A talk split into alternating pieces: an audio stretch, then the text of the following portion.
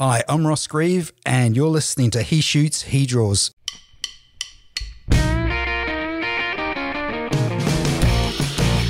Welcome to the He Shoots, He Draws podcast, the show about photography and design, with your hosts Glyn Dewis and Dave Clayton.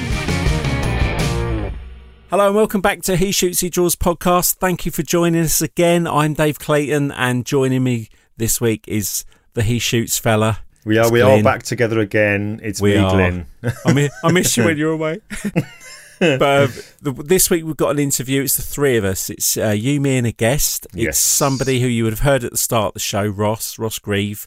Um, we've uh, Glyn actually knew Re- Ross before I did, um, but I met him at the photography show last year. Or actually, no, this year, still 2019. yeah, this year, mate. Yeah, yeah, yeah. Yeah, um, but yeah, tell tell the audience a little bit about Ross because you knew him before I did. Yeah, I've known Ross from being on the circuit when you're doing the talks at uh, kind of conferences, exhibitions, and what have you. And he's just one of those guys you've never ever heard a bad word said about him. Everybody likes Ross, and and pretty much like you. And I'm not just saying this to butter you up, but if you ever heard anybody saying they didn't like Ross, you'd wonder what was wrong with them.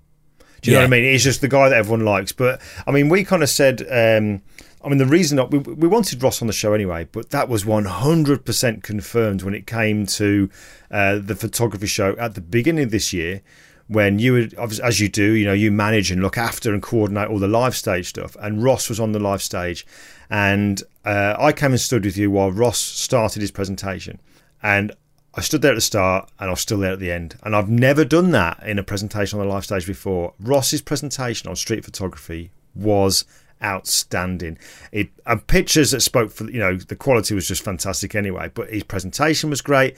He actually made me want to go off and do street photography. I was just going to say the same thing. Hmm. He made me want to go and pick up a camera and like go straight out and do it. And I Yeah. think that is a sign of somebody who conveys the passion they have, but also shows you like you can do it. You just have to do it a lot to get better at it. But it's something like he says in the interview. It's already out there. But he talked about something in this interview, which, I, which I'm really glad he did, because I think, like you, mate, when you think about street photography, or certainly when I have, you kind of think that it's all very cloak and dagger, all very kind of covert and sneaky and stuff like that. And Ross explains that his way of doing street photography is actually complete, you know, 180 on that.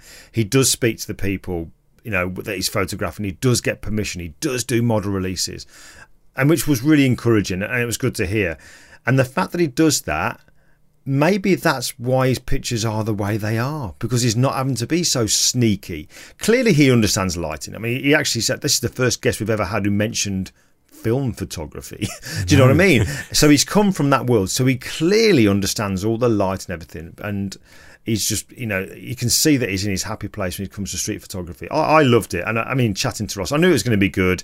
And it literally was, like we always said in this podcast, like three blokes sat together around down the pub having a chat. It was brilliant. Yeah, and it's great also that uh, Ross will mention it at the end, but he also started his own podcast talking about photography. Mm-hmm. He's got the experience, he's got the relationships, and he, and he is just such a nice guy, He just is, such yeah. a nice guy to be around.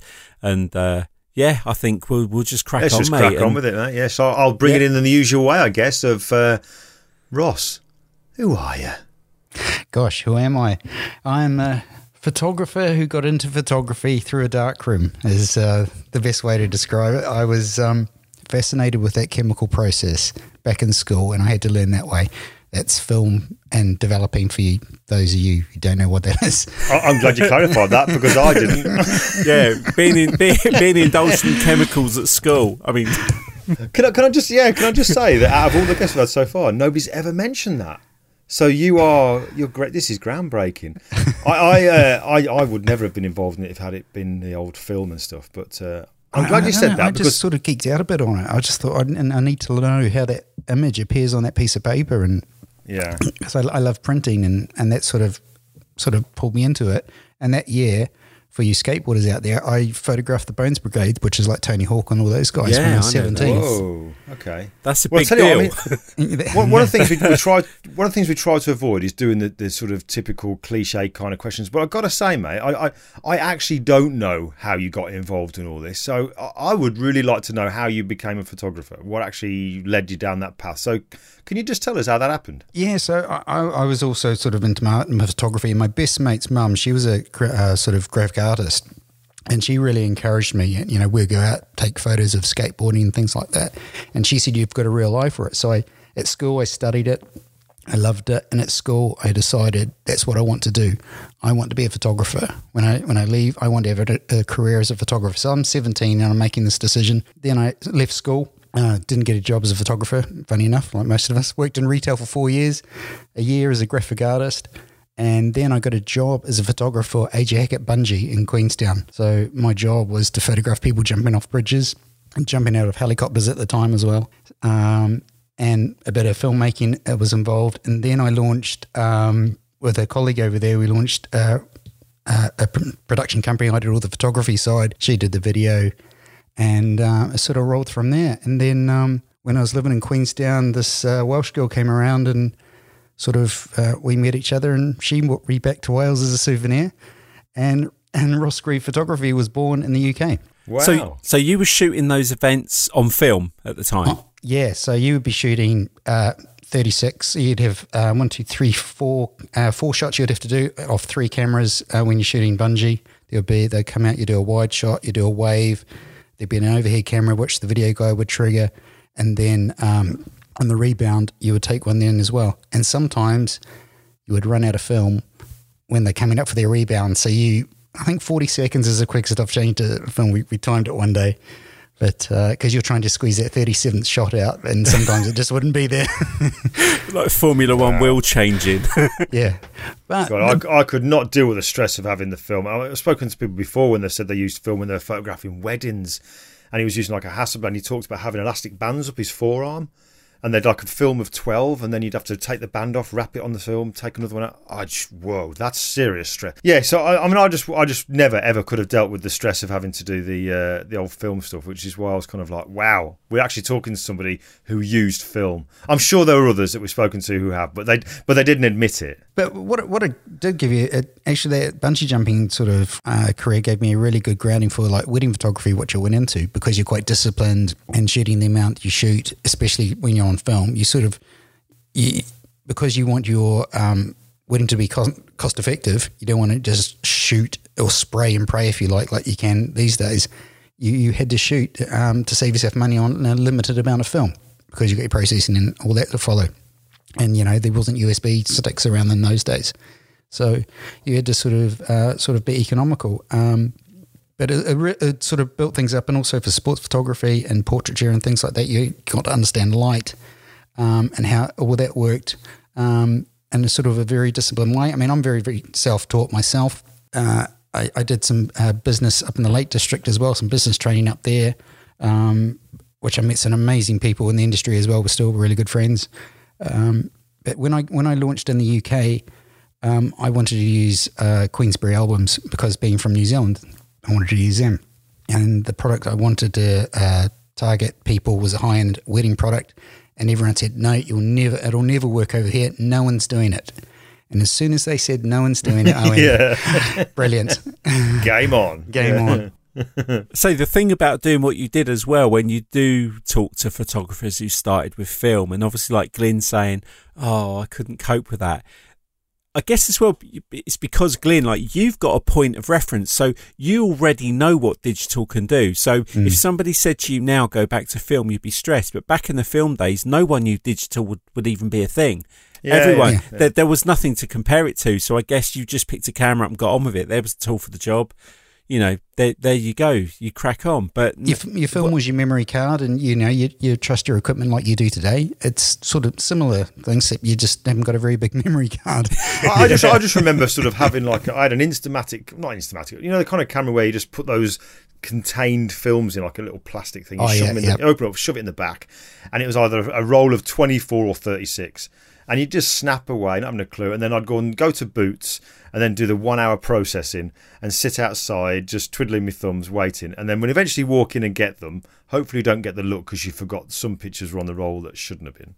uh, if you know what I mean. Um, but then you'd kind of come out and discreetly look through them. And out of a roll of 36, I'd probably end up with about four that were okay. And I was like, oh. so, so digital for me was like, thank God for that. you know what I mean? But then I wasn't doing the photography then. It was just like anybody else with a I'm annoyed because I did do darkroom at school. I remember I remember being in the darkroom and I just because I wasn't very good at science at the time, it felt like I was doing science and I couldn't understand why these liquids were doing this stuff to the paper and more than anything I probably just like skipping out of a class and standing in the darkroom with someone else who knew what they were doing and um, I remember experimenting with some stuff but looking back it's like god I really wish I'd paid attention because it would have been good for for my age at that time to have mm. learnt that. And who knows, you know, I'd, I'd yeah, be a yeah. half decent photographer. But I'm it not. Could, the, the, podcast could be called "He Shoots, He Shoots." shoots yeah, he shoots, he shoots. so, Ross, was was there much when when the digitals uh, kind of started to show itself, and everyone's taken interest in that? Were you somebody who embraced it, or did you kind of resist it? I resisted it. Actually, I was very late to go into digital. Um, I was I was very unsure of the technology at the time and I was I was in my like you you were very comfortable with digital. I was very comfortable with film at the time, and I was unsure of digital, so I really held back and, stepping over. I think eventually, and when I did step over, my first digital camera was a, a Fuji S2, I think it was. Um, and I remember the shoot I did. It was a corporate gig up in London, and then it was just like, oh, this is revelation. yeah, I'm sold. um, and then, then you're sort of going, you know, on the business mind comes out, you're sort of going through your head, oh, how many rolls of film am I saving? I'm processing and, and time and turnaround and all that sort of thing. But then you've got to adjust. The thing I noticed is once you start shooting digital, you know, you've taken away that luxury of a lab who would do your color correction and things like that. Mm-hmm. Suddenly you're doing it. But, you know, that's easier these days again. So yeah, um, yeah, yeah. you know, I like things that work, and you know, it, the the way the industry's changed now is incredible. You know, as, as consumers, and I say it a lot to people, as consumers, we're so lucky because we get everything thrown at us. Um, and photography is becoming affordable again, which is great to see. Absolutely, yeah. It's great. All that competition between all the brands, it's, it's a good thing for us, isn't it? Because Absolutely, they're Carry always vying fighting. to be the one who's got the next latest and greatest and what have you. But uh, Ross, did you find when you went from film to digital? Because uh, say I I don't have that um, capability, but looking at it from a design point of view, where you know I used to do it by hand, now I've got a computer.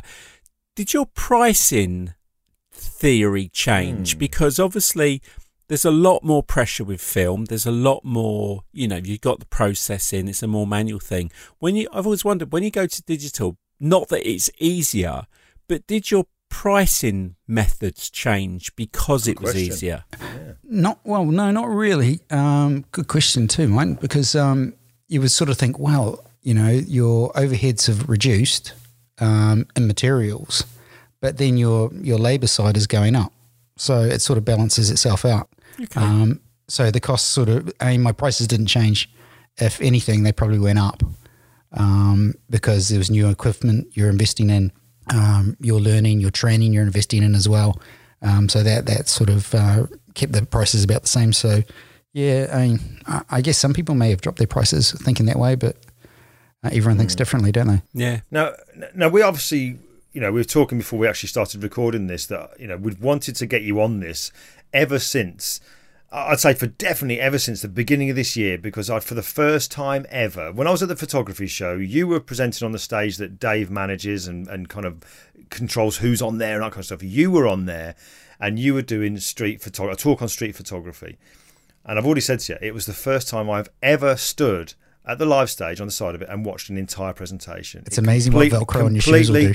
completely, I was yeah, I was He was, was raving about you. He was he was actually was raving. raving. about you before yeah. he even saw you. He was like, "You've got to meet Ross Greaves, really nice guy," and yeah. so he was he was fired up for you. So no yeah. pressure, but.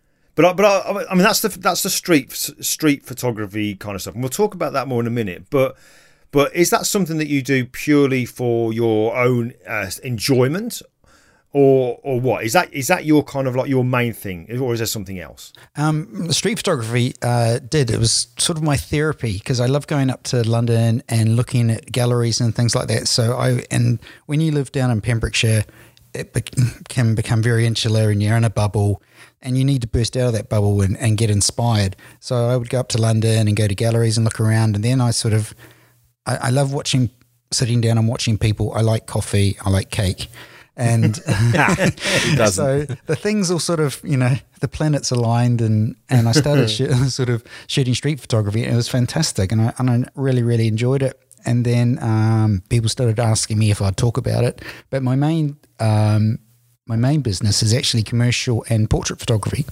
Um, so I've got a, a, studio down here in Pembrokeshire, and I travel around the UK and I travel around the world. I was out in Japan last month, um, shooting out there a commercial shoot. Um, but gutted it wasn't this month when the World Cup's on, but there we are. but yeah, so I mean that that is my core business. But the street photography side is actually growing, and I didn't expect that to grow the way it has, which is, is really quite cool because I enjoy it. The, the presentation that you did, I mean, obviously, you know, street photography, we know, I think, mutual friends we know that do the street photography stuff. But like I said, I, I was literally just stood there and just like, love that, love that. There was just something different about your street photography. It actually, you know, you know, like when some people say, "Oh, my pictures tell a story," mm. and you're kind of thinking, "Does it?" I, I've, yeah. I, I can't see it, but you know, I'll take your word for it. But yours kind of yours did yours really did feel like a freezing of a moment and you thought god that's great perfect timing with that love the composition with that look how interesting that is i would have never thought of photographing that so so when it comes to doing the street photography i mean is that something that you you naturally kind of felt this this really is kind of this is me this is what i love to do because i'm fascinated by it i couldn't do it because i wouldn't i just I don't know. There's just that thing about there's an art strangers. to it, isn't there? There's oh, there's definitely an art to it. Yeah. It's, I, I sort of fell into it a bit as well because um, back in the day, um, Panasonic asked me to go and sort of shoot some 4K photography stuff for them. So I thought, oh, street photography, that would be cool. And I went up to London and started shooting that way. And I was shooting both stills and in 4K because I could uh, get a higher frame rate and freeze stuff a lot quicker. And then my technique sort of developed more so I was just shooting normal stills as well and mixing the 4K stuff in. Um, but yeah, it's it's um, I think it's one of those things. If we all went out and photographed the same subject, the results would be completely different. The way we look at uh, um, a subject, the way we interpret, the way we're going to expose it, photograph it, treat it, whatever, you're going to always have a, a different end result. And that you know the way our sort of minds work and how we actually see something. Because I'm a very impatient street photographer. There's some, I see it, I take it, I move on. And maybe that's my film background. Um, but there's some photographers who'll wait, you know, they'll wait for the long shadows, and I really can't be bothered with that, if I'm honest. That's what Jay Maisel does, doesn't he? Sits just in New York. Thing, mate. He'll yeah. like he'll plot up on a on a set of stairs, and he'll just sit there in front of a bright yellow wall, just waiting f- all day for yeah. the right person with the right wearing the right color top, and you know he'll take 300 photographs, he'll get the one he wants, and discard the 299 but he's probably it's like i said it's like fishing you know I, I, I don't like fishing. I could never sit on a riverbank for eight hours in the pouring rain to catch something i'm going to throw back. And i see that yeah and i see that kind of photography as well. There's some there's some dedication and some like patience for your art to to put all that time in to capture that one, and you might walk away at the end of the day with nothing. But I, I also think the people who the, the street photographers who live in the city are more patient because they've got the time. They can go back to those locations, yeah. and I sort of think I've got a limited time up here. I've got to get around as many places as I can. So that maybe be could be a way why I sort of tear around a little bit. Um, but, and place, you know, I've, I've, got to have more cake to keep me going. have you have you ever had? And this is this is something that I'm, you know, this is probably one of the reasons I don't really want to do it, I guess. Have you ever had any moments where you think, "Oh, this is a bit dodgy," or when you've been you've been proper like, "Whoa, whoa, whoa, sorry, sorry," you know? Yeah, I, I, really have, I have, I have once actually. Um, and it was in a market and basically gone to this market and I, I, always go to the management office in a market because the market is private property so to shoot on there uh, in any sort of commercial capacity you've got to have permission and really you, if you're going to photograph you should ask permission anyway uh, so I, I, went to the, the office and they said, yeah, cool, yeah, I'd love you to go around and take some stuff. Uh, go and see this guy. He sort of runs the market for us and he's really keen on having his photo taken. He loves it. So, oh, thank you. So I went over and found the, uh, the, the market stall within the market. He was talking to someone, his assistant was there. So I got chatting to her and there was a beautiful photo. He was talking to two people.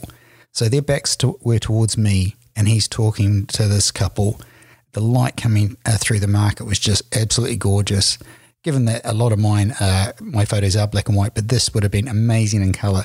and I and I, I, shoot on quite a small camera. It's like a little Lumix GX9, 15 mil. So in Micro Four Thirds, it's 30 mil in full frame terms. Um, I, I just put it down low, and I took a shot, maybe two, and very very quiet. And he clocked me taking them, and he went absolutely nuts. And I, and completely my fault, completely my fault. I completely misjudged the situation. I should have made eye contact with him before I'd taken it to make sure he was happy with it. But because the information had been sort of fed before, um, I sort of assumed, you know, he was used to it. But again, I was completely wrong. So he stopped the conversation with the couple, spoke to me and said, in quite a stern voice, you know, take those off there now. Remove those photos. Yes, absolutely. Here they are. Delete, delete. And I was sort of inside dying because they were beautiful. Um, and I thought, do you know what? I could either just walk away and he's just going to think that's another photographer who's annoyed me, or I can stay here and actually chat to him and sort of explain my mind process and um, what I was thinking. So I stayed and I chatted to him. I chatted to him for about 45 minutes. Um, and we got it like a house on fire. Actually, on really well, and he understood where I was coming from. And I said, "Look," he said, "Look, if you just waited for me just to give you a little nod, wouldn't be a problem." I said, "Absolutely." I should have waited for that, and completely acknowledged I was at fault. Turns out, anyway, after we got talking, and I went back to the management office, um, which they apologised for what happened. I said, "No, no, it wasn't your fault." And the guy in the market, he said, "Now I'd love you to come back and I want to take you around every market uh, stall person here so you can photograph them and get them in their best. Um, because if I'm with you, you will get them at their best. So, what's come out of a really bad situation is now a possible book. Yeah. So, yeah. and that's um, the thing with everything. And I say it to people no matter what you're in, if you get your communication right, everything else just falls into place. Just show a little bit of respect, communicate well, be polite, um, you know, and, and kind of understand the environment you're in and what how you're going to convey your message to that person because they might have a minute, they might have 45 minutes. You don't know that.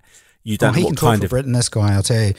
but but uh, I was he he sent me a really nice email. Actually, we swapped details, and and uh, he sent me a really nice email um, that he had explained that he had had a bad um, incident with someone but like you say, it doesn't cost anything to say please and thank you or hello. A lot of people don't even say hello.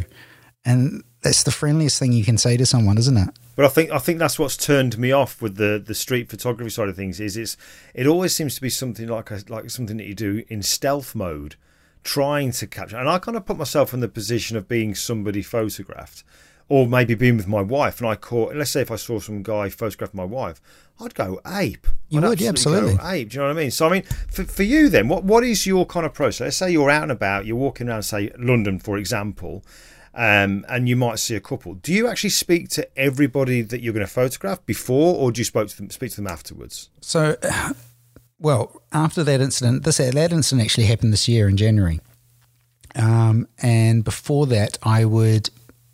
I would sort of judge it, and I probably wouldn't go up to people um, until after, but I'd, I would always approach them because you don't know their situation, their personal situation. If you, then you publish a photo of them, that could actually bring them harm. Um, so it's the world we live in, unfortunately. Um, so I have taken photos in the past and then approached the person and said, I've taken this of you. I don't mind. What do you think? And I'm more than happy to send it to you. I've always had that in the past, apart from one time this year. Um, and that, that's normally our approach. But you'll find a lot of my photos, I will drag the shutter. So it, it, creates that anonymity within it. And there'll be a figure within that who knows they're being photographed. And they will be sharp, like uh, the Harrods Dorman's a classic one.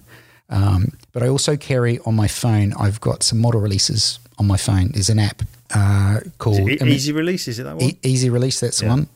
Uh, and that, that's the one I use, and it's brilliant. Works perfectly. Everyone's happy. Everyone I photograph will get a, a, a an image sent through to them.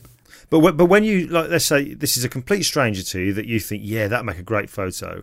You take the photo, you then kind of like speak to them, and you sort of say about it, and you sh- you then bring out the the phone to say about a model release.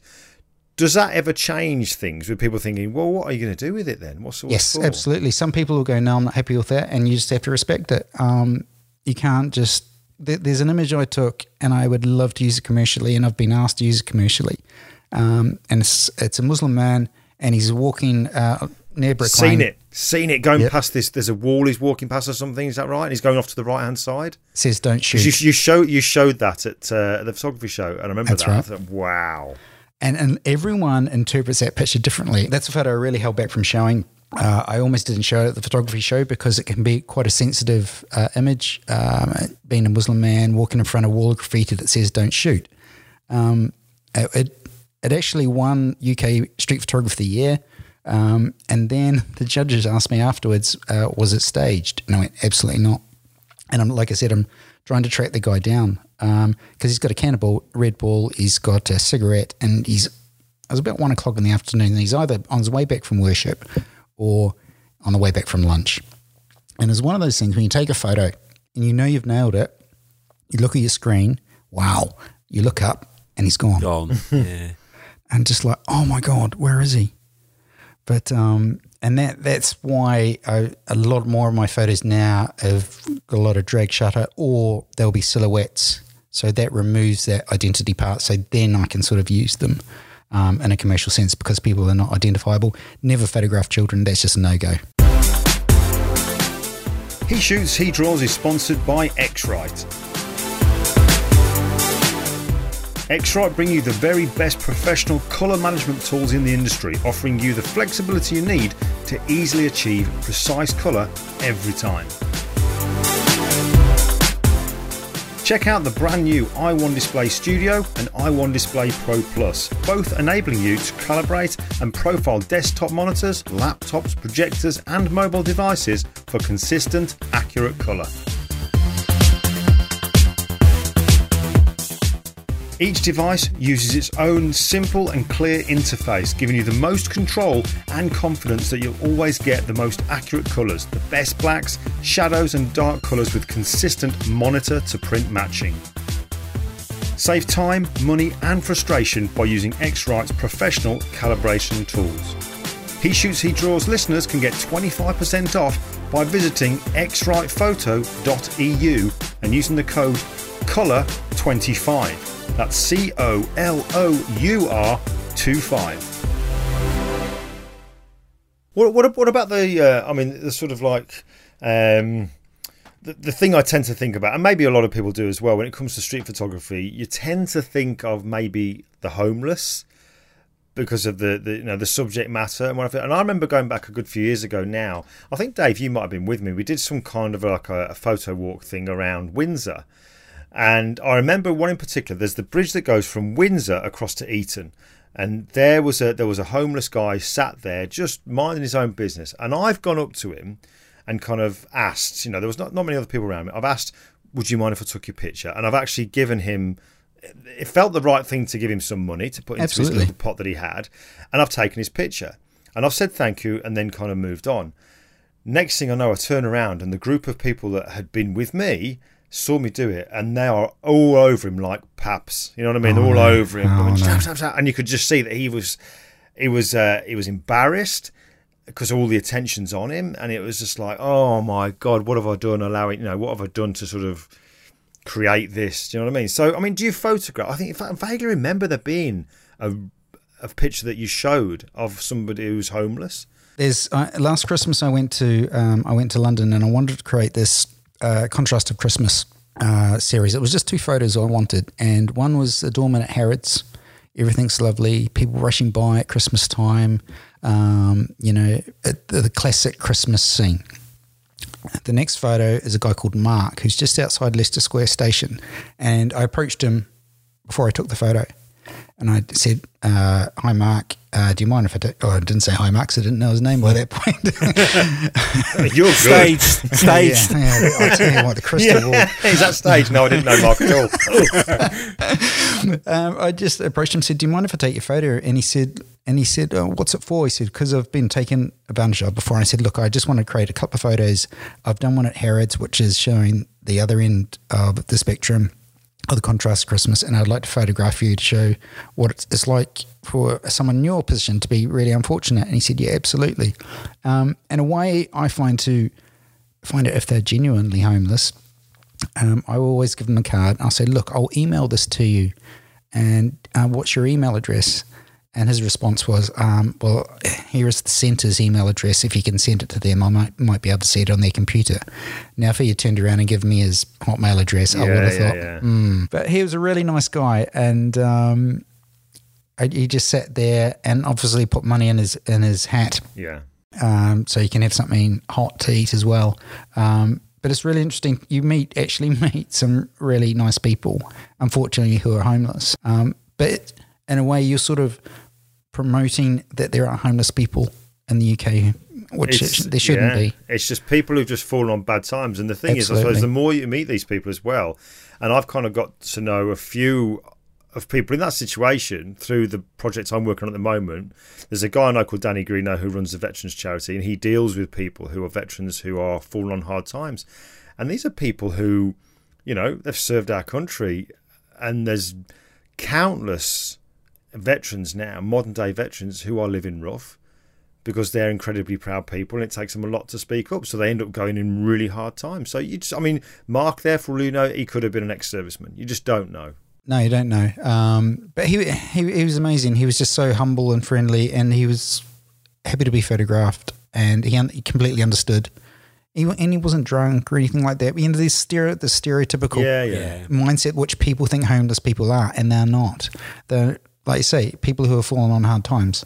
Um, and I think the best thing you can do is you know try and help them. You Well, that's know, what that's it- why I didn't like it. That thing that you know that experience that I had when everyone else has like literally just jumped on this guy, and they were just using him as it was. He was just a piece of meat. it was a piece of street furniture that was there for them to photograph, and it's like Yeah. oh, that just felt awful. So I never did it again because I could But just if, if I go out, I'll either go with my own or there'll be one other person with me. Um, I'll never, never go with a group of people because, um, I mean, you went to know that was going to happen, mine, but um, um, it, if you're on your own, you are less likely to attract attention. People aren't going to look at you. What are you doing? Um, and also because you can also trigger uh, phones, uh, cameras now with your phone. People don't look at you; they think you're on your phone. You can be quite stealthy that way, but you don't necessarily have to photograph people's faces as well. You can get beautiful images and not photograph faces. Um, but yeah, if you want to, if you want to get into street photography, you've just got to have a moral compass. That's all it comes down to. Just common sense. Treat people as humans. If you don't want to be treated that way, then don't take the photo. I, I, I don't know how. I'm sure, Dave, me and you spoke about this. There were some videos going back. It must be a couple of years, if not longer now, that we both talked about some of these videos we'd seen of people who were doing street photography, and they were on YouTube, and how aggressive they were with it. And if people complained, it was all the expletives coming out. This is a public place. I can do what I want. You know, you're in a public yeah, yeah. place. I can shoot here, and yeah, it's. I, I mean, I I absolutely love street photography. Of all the genres of it, it's my favourite thing because, like all the most iconic photographs in the world, aside from portraits, the most iconic photographs were taken in a moment that could not have been set up or be recreated. Yeah. They they were just captured, and that's why I like street photography because it is like a skill you have to hone and you have to know what you're looking for, and it's all those. I want to use the big posh J word for it, juxtaposition. But it's Oh, when nice. when all the things come together and you capture it, whether it's for yourself or whether it's for commercial, you just hit that moment where I I don't like studio photography because it seems so forced. You know, it's it's there's so much time spent on making it. It just to me doesn't impress me as much. Um, and we, you know, we we joke about the the purpose of the pose Yeah, yeah. um, where, because they're all the classic shots of collar up, hands on face, neck back against the wall. You know, that, that those are all the, those stock ones. But when you get like an a, an old, an eighty year old man in a street holding a cigarette, laughing his head off because his mates told him a joke, I'd have that print on my wall every day of the week. Exactly. But a girl in the studio, you know, collar up, looking up, I, you know, t- Bit, of, bit of smoke. yeah, For the a bit of person who's taking that photo of the, this mate. Private joke. Private joke. but, but if you've taken a photo of that guy in the street laughing at his mate's joke, wouldn't it be amazing if a photographer came up to you and said, "I've just taken this amazing photo of you and your mate. oh yeah, Oh, Would you totally. like me to send it? Would, Yeah. would you like me to send it to you? Yeah. Wouldn't that be amazing? There, there was one time, I mean, going back a while now. That, do you remember the thing called the Bulldog Bash? Have you ever heard of the. Bulldog Bash? No, it was too young for that. basically a, a huge yeah, bikers kind of convention. And I'm not a biker, obviously. But what are you looking at me like that for? Listen, I'm hear me out. I'm hear me out. Right? Hear me out. Hear me out. it's called the it's called the Bulldog Bash. Jesus, you're going as red as Dave's shirt now. Pack it in. Listen, it's called the Bulldog Bash. They don't actually do it anymore, I don't think. But basically, it was a huge event every year where bikers like Hell's Angels and all these other groups would converge. I don't know if it was always there, but it was. We went to one when it was at Stratford upon Avon. We just happened to go there, not knowing it was on. Turned up and thinking, "There's a lot of bikers here today," and there was just thousands upon thousands of bikers. It so happens that the year we went, I don't know if you remember this, but on the M40, the guy when he was riding home was shot. Do you remember hearing that on the news? I remember. And the guy that, was yeah. riding on his motorbike on the way back, and the cars pulled alongside, and they reckon it was a real hit, you know, proper hitman job. Anyway, that's by the by. But anyway, we're kind of uh, we're walking around Stratford upon Avon, which is a lovely place if you've never been there. Uh, Shakespeare's home, and we go into this uh, school, Shakespeare's school. Just have a look around, and when we go in there, there's these two bikers, right? And one of the guys looked like the bloke out of Roadhouse. What was his name? Sam, somebody or other, you know, with a big. The, the beard and what have you. And I said to my missus, I said, oh, wow, I'd love to photograph them. So she goes over and says, my husband's, husband's a photographer. He'd love to photograph you. And they were really, oh, yeah, okay, yeah, yeah. Took their pictures, drop a portrait kind of thing. I'm really happy with it. And I got their details and I posted it to them. And then they've replied back saying they loved it. And that felt brilliant. I mean, that's not street photography. No, but it was but- a completely impromptu kind of photo shoot that I hadn't planned, which I guess is kind of similar. I, I think a lot of people, uh, street photography, they forget how to be human. And like you're just saying, you, you know, you've done the human thing. You've gone up to someone, or your wife's gone up to someone and, and spoken to them, and and that's a human thing. Where the problem with street photography is now is phones uh, that people are so used just to taking snaps, snap, snap, putting on their story, whatever they do, recording their life, rather than actually interacting with people. And so, interaction with people, you actually get the results, and you sort of start to entrench yourself into that that area as well. I think if I lived in London, I would go to the same place time and time again. So people would be familiar with me going there. So every time I turn up, they'd know, oh, Ross is here. Brilliant. You know, he's going to take photos, whatever. And then share them with them as well. Have an exhibition in the area, you know, raise profile of the area, that, all that sort of thing as well. So um, I think it's just, that's the way the world has gone and with social skills and stuff like that. There's a severe lack of it. Yeah, you're did right. Yeah, with people's faces down now, just looking at their phones, it's kind of the art of communication, isn't it? But we could we could potentially sound like a couple of well, three really old men, here, couldn't we? The youth of today, they Youth of don't today. talk to each other blindly. Lit, lit by the glow of OS 13. yeah, yeah. Right, Ross, you did mention about Japan. I know we briefly spoke about this because you have connections with other companies that kind of work with. Um, what? Why were you in Japan? What was all that about? So I was out in Japan um, photographing some food and a Michelin star chef for um, Panasonic. Uh, they wanted to produce some images for all their uh, some food images to go with all their uh, white goods, uh, ki- kitchenware and stuff like that. Um, so they wanted to have a Western twist to it, and the way I sort of ended up having that. Uh, I'm, I'm lucky enough to be a Lumix ambassador, so I use uh, their cameras. But a few years earlier, I'd actually been out in Dubai at the Waldorf Astoria, who's one of my clients, and photographing a Japanese chef there, food. So Panasonic had seen those results, and that circle sort of came around and said, "We really like that. Can you come out and um, photograph for us?" So, So it was the- like, The Waldorf Astoria is one of your clients. yes, You got. How did that come about? Come on. Uh, right. So I used to shoot when I was shooting weddings. This is the great thing about weddings. You can pick up so many other clients as well. When I was shooting weddings, I used to do a lot of weddings at a place called Eastnor Castle, um, which is near uh, which is near the Morwards, near Ledbury. And the marketing manager there left. She went to the Waldorf Astoria and she liked what I did. And she said, I want you to come out and shoot some stuff for us. Um, and went from there, which because Waldorf Astoria is owned by Hilton. So then I ended up doing stuff for Hilton. Then she moved to uh, Anantara hotels in Thailand. So then I went out and shot some stuff in, uh, for Anantara in Thailand as well. So um, it's just keeping those connections as well. Wow. I, I, I get the feeling, I guess, Dave, probably you're going to be th- think the same of this as well, is it's not just going to be the quality of your work that's getting you work. I would say just by the very nature of who you are and how you behave is going to be a huge influence in that as well because you're a very personal person, isn't it? So I would I think that that when you're good, yeah, I think when you're as good as Ross as well, or a photographer like Ross, I think you're already comfortable with your work that your personality can come out. Whereas if you were some like camera straight out the box and all of a sudden you thrown into a shoot, you would panic. You wouldn't. You would lose all those personal skills. So I think the fact that you've, uh, you know, you've honed your craft, it allows your personality to come out and create those opportunities. Uh, yeah, but you should see what goes inside my head before I go out and do a talk. My God. we all go through that. God, yeah, yeah. I, I, I do. I, I, any any shoot I do, um, I get nervous um, because I want it to be. I want to hit it out the park. I want to, you know, uh, absolutely excel, and I I bang on about it. I want to over deliver. I want them to be blown away, and I want them to talk about me. And that's sort of the way I tend to work. If the clients can talk about you, that that's the best form of advertising, isn't it?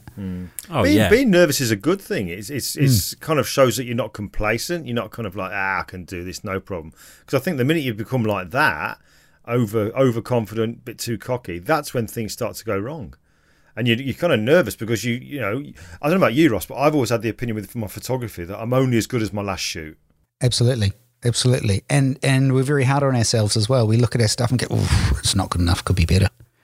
Um, but one of my best contacts was when I was shooting wedding photography at a, uh, an inquiry and it was for a London wedding and she put a phone number. So actually, if someone puts a phone number in an email, you think, okay, I'll call them. I w- she told me she had inquired to 12 photographers. I was the only one who called her back. They owned a marketing company. I got the wedding and the week before I was uh, meant to meet them, I broke my legs in a car crash.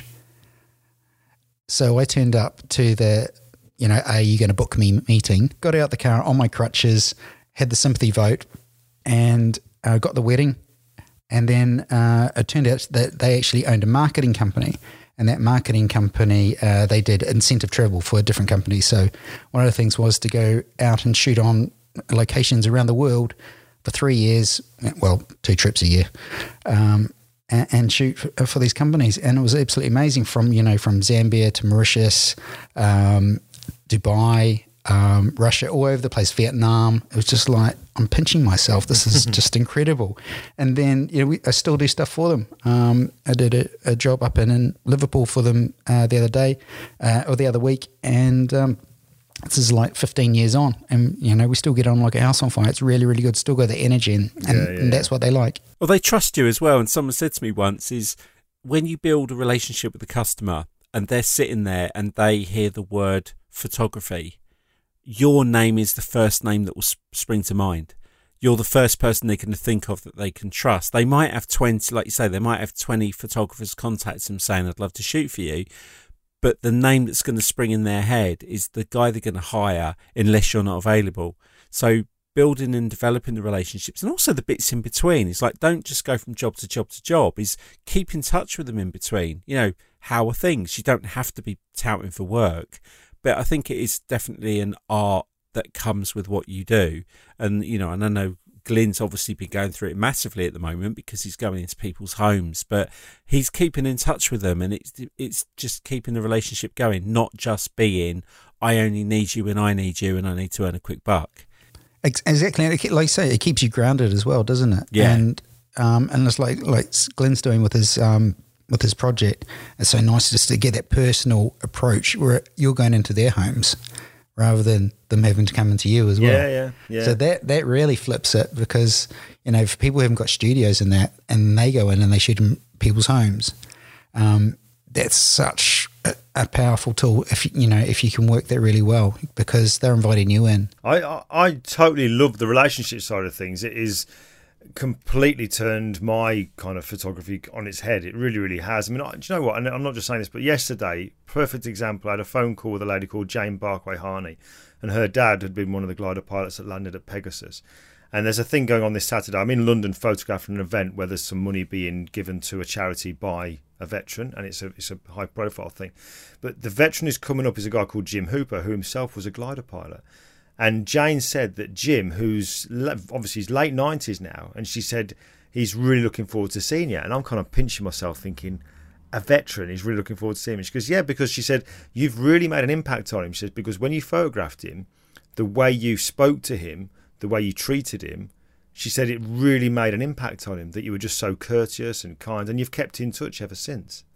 Oh, and, and, and, it was you know because obviously veterans being photographed, there's been so many of them exploited in the past, and whenever somebody's getting in touch with them, it's because they wanted something.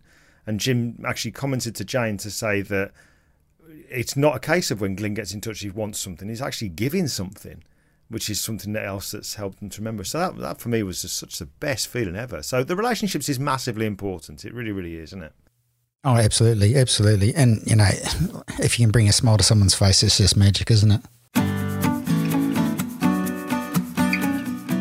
We'd like to thank Phlearn.com for being a partner of He Shoots, He Draws.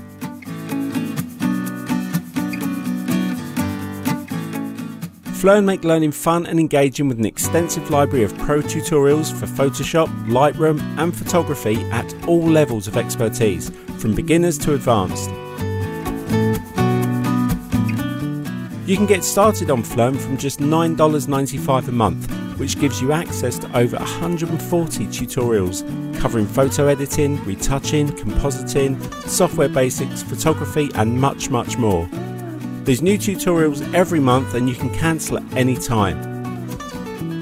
For He Shoots He Draws listeners, you can use code GETPRO20, that's G E T P R O number 20, to get 20% off when you sign up. Check out phlearn.com today. How have you found taking what you do then and because obviously you know you start with a film photography, you're doing bungee jumping, you've developed clients, you've been traveling the world. I always have a big thing about because I got into it late is standing up on stage and talking about it. What where was that? Where was the point where that switched for you? Where this is like I can now I'm qualified to stand up and share this with other people. I, I still find the whole thing quite bizarre, if I'm honest. Um, that uh, you know we'd like to hear you talk, and you sort of think, what about well, what you do? And I guess at the end of the day, it's it's just what we do, and if people like our images, and I always think the way I treat a talk is I can learn something off the people who are at that talk because um, you have a discussion and you have uh, questions and answers and stuff. But I don't mind sharing. Um, people shared with me, and that's how I learned, and that's the way I sort of approach it as well. Um, the first time I ever spoke was, gosh, uh, I think it was about 2003, and I was invited out to go to PTO when they did those trips oh, yeah, overseas and stuff yeah. like. Yeah, yeah, it was out in Morocco, and um, was Tenerife. was it? I got had. oh, was brilliant. yeah, it was so good that one. Yeah. best one ever. it was the best yeah. one ever. But that, that, that, was that was cool. And then um, then I got asked to speak. You know, you start doing camera clubs and stuff like that as well, and um, and then you start getting put on a bigger stage, and you know, you do get nervous. You know, photography show this year, I did obviously the street photography one, um, which you guys kindly hung around for. Mate, your your audience, you, there was standing room only. That was absolutely packed. Yeah, it really yeah. it was, wasn't it? It was packed. I I would say because I have to do a report at the end of it of like what were the how engaging the speaker was, what the audience were like you were in top three. Wow. You were just like everything. If I could have asked for the perfect session of engaging speaker, great content, and an engaged audience that, that grew during the talk, that's exactly what we want on the live stage. And you did exactly that. And I generally switch off. I kind of I'm catch I'm walking around looking at the views, checking the numbers, making sure everyone's happy, no one's you know, um, and and the speaker's not misbehaving as one or two have done in the past. I just just forgot all that and stopped and watched you for 45 minutes, and and there was some stuff I should have been doing that I wasn't. But I mean, so, you know, no, but it was great because that's you know, uh, Glyn, you know, Glyn's better at it than I am, and I'm quite new to it, and it is quite nice knowing that people want you to talk about it.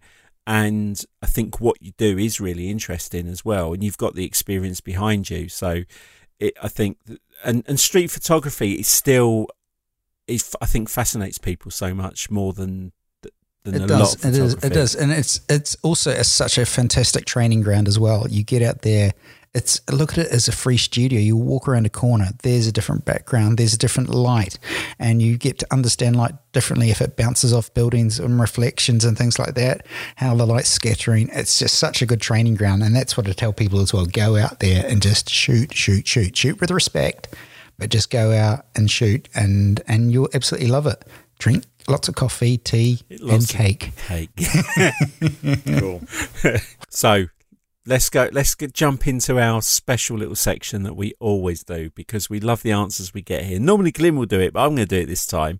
So we have a little section called Loves and Loathes, um, and we only did it because it's two L's. But really, loves is when people ask you about what you do. What is the thing that fills you with the most joy that that you always want to express when when somebody says what, what do you love about what you what you do?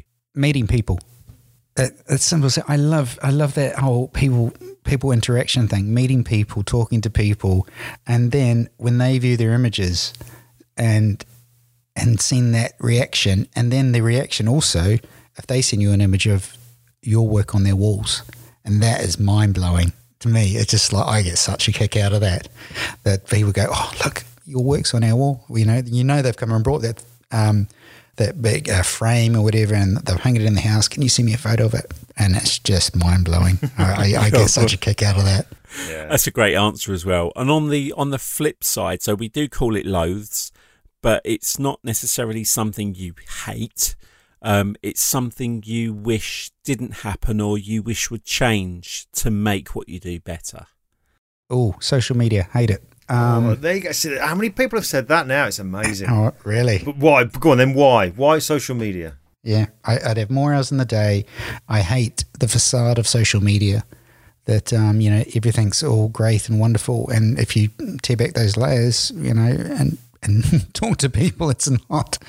Um, does it? How how often do people put and I said things on what Facebook unless you know their dog's passed away? Um, otherwise, it, it's all rosy. Um, but yeah, that, that- I, I would remove social media. Um, It's kind of a necessary evil now, isn't it? It's become so.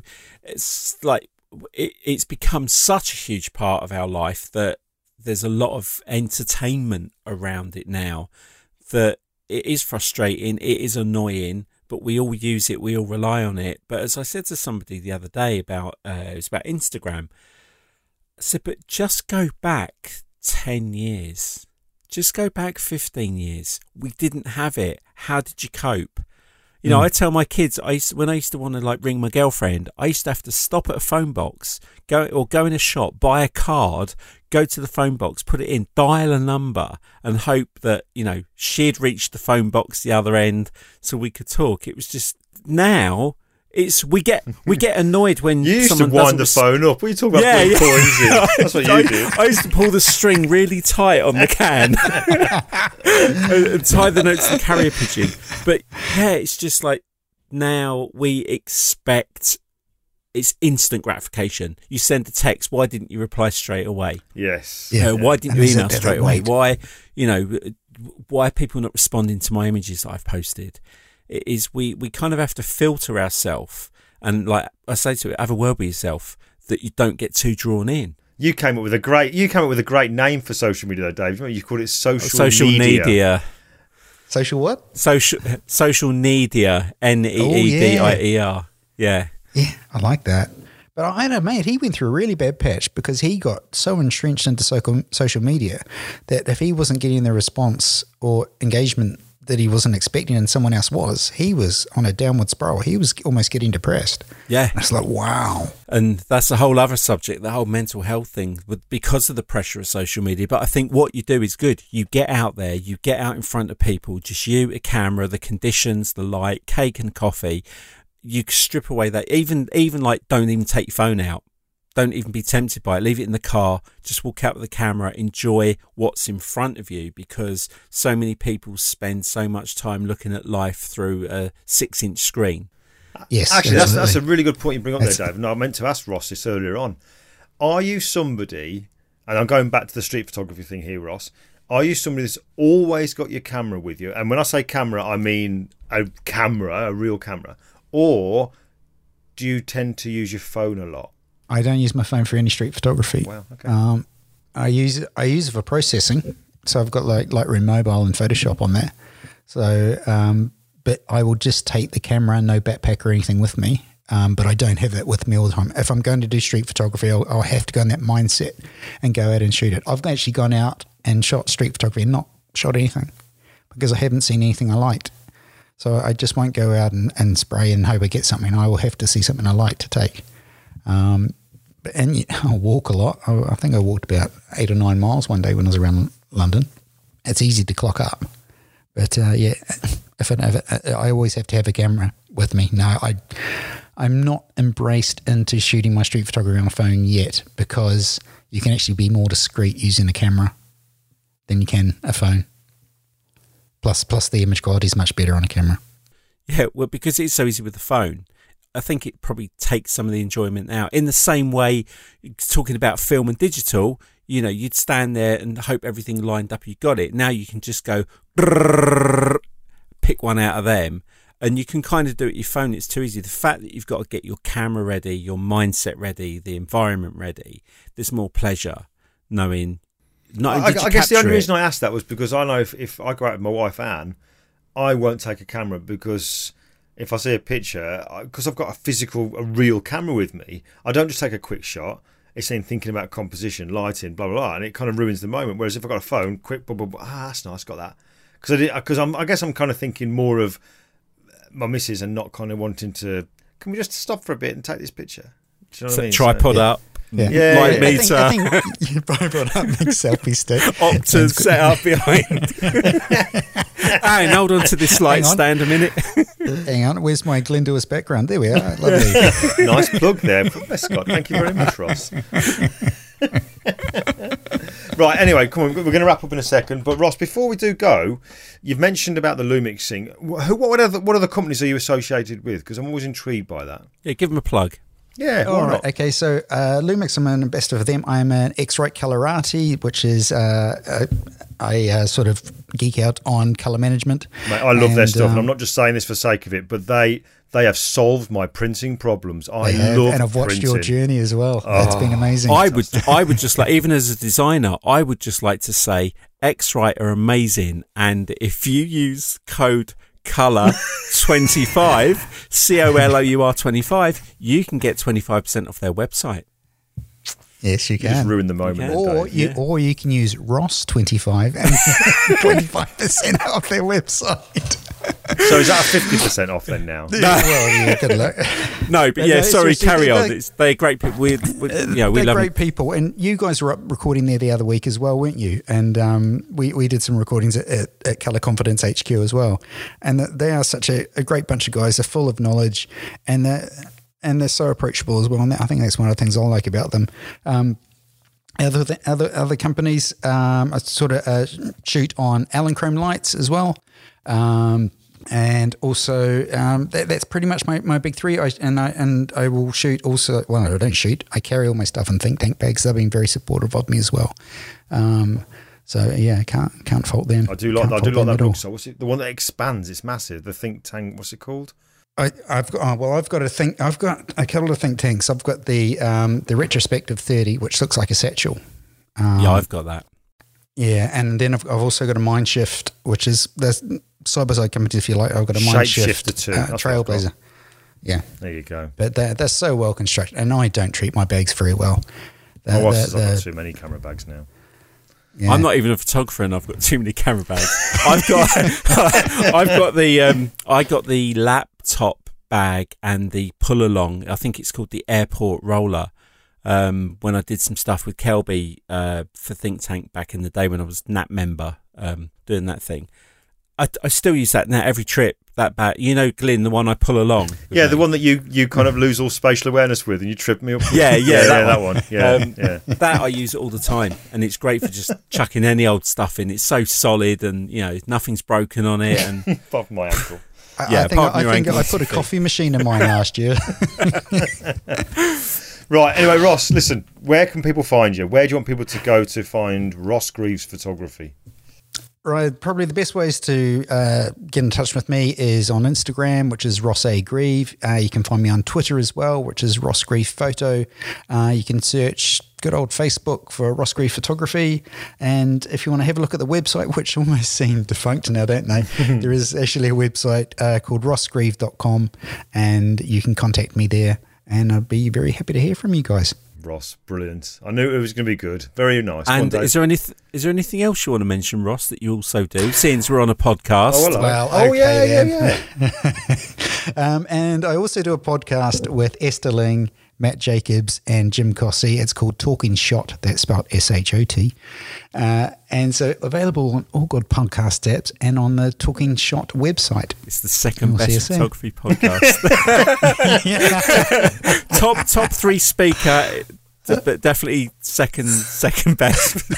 no, but it's great because we love. I'm I'm forever sharing podcasts because I think that's it's a it's such a thriving industry and it's a great way to share knowledge and to get people like yourself on and and chat and you know talk about how we know each other and, and how we get on in this business but definitely share the love of podcasts because it's, it's, you know some really interesting people out there that you wouldn't necessarily get a chance to sit and listen to and I listen to so many and I almost it's like it's like a TV show where you feel like you know the person you've never met them but you listen to their to their show so It is, it is a new playlist in your car, though, a podcast, isn't it? Rather than listening to music, you'll listen to podcasts. Well, Oh, like yeah, Net- definitely. It's like Netflix for radio. That's, that's It how is. I look at it. It's I like like- yeah. line Nice. up, binge listen, and I, it's so much more entertaining than listen to the radio because everyone on the radio seems to every other word is the word like, yes. and I just want to throw the radio out the window. So no, thank you for coming on the show, Yes, Ross. definitely. Really Thank you, Ross. appreciate it because um, you know it's nice to catch up with people that uh, we don't probably only see at shows. So Oh, no, thanks for having me, Hey. Ross, and, thanks know- for coming to uh, Carmarthen. Yeah, well, hey, great YouTube channel, mate. It's absolutely Yeah. spot on, by Yeah, the way. we- people. Ro- quick story. Ross Ross came along really gratefully. Came along to see a presentation I was doing at Carmarthen Cameras just a couple of weeks back now. And uh, when he's turned up, I, I was running a little bit late. Although I was there when it started, it's, I was perfectly time. But the traffic was horrendous. Ross has turned up and he's told me some woman's come up to him saying, "I love your YouTube channel." thinking, thinking he's me. I mean, poor Ross. Oh, That's I not did good. let it down either, and thank you very much. Ross doesn't look that old. I know. My beard's not grey. Uh, all right, all right. That's probably nice then. Right. Anyway, Ross, we'll see you when we see you. But thanks so much, mate. Brilliant. Thanks, guys. Cheers. Thanks, Cheers, boys. So I was out in Japan photographing some What was that all for- about? It's a very dramatic uh, bodily function then. I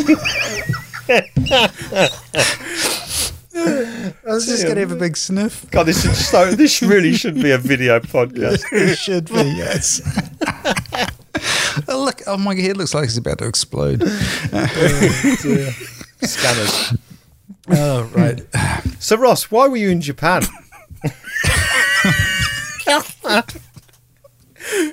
oh, we haven't had any outtakes for ages. I know.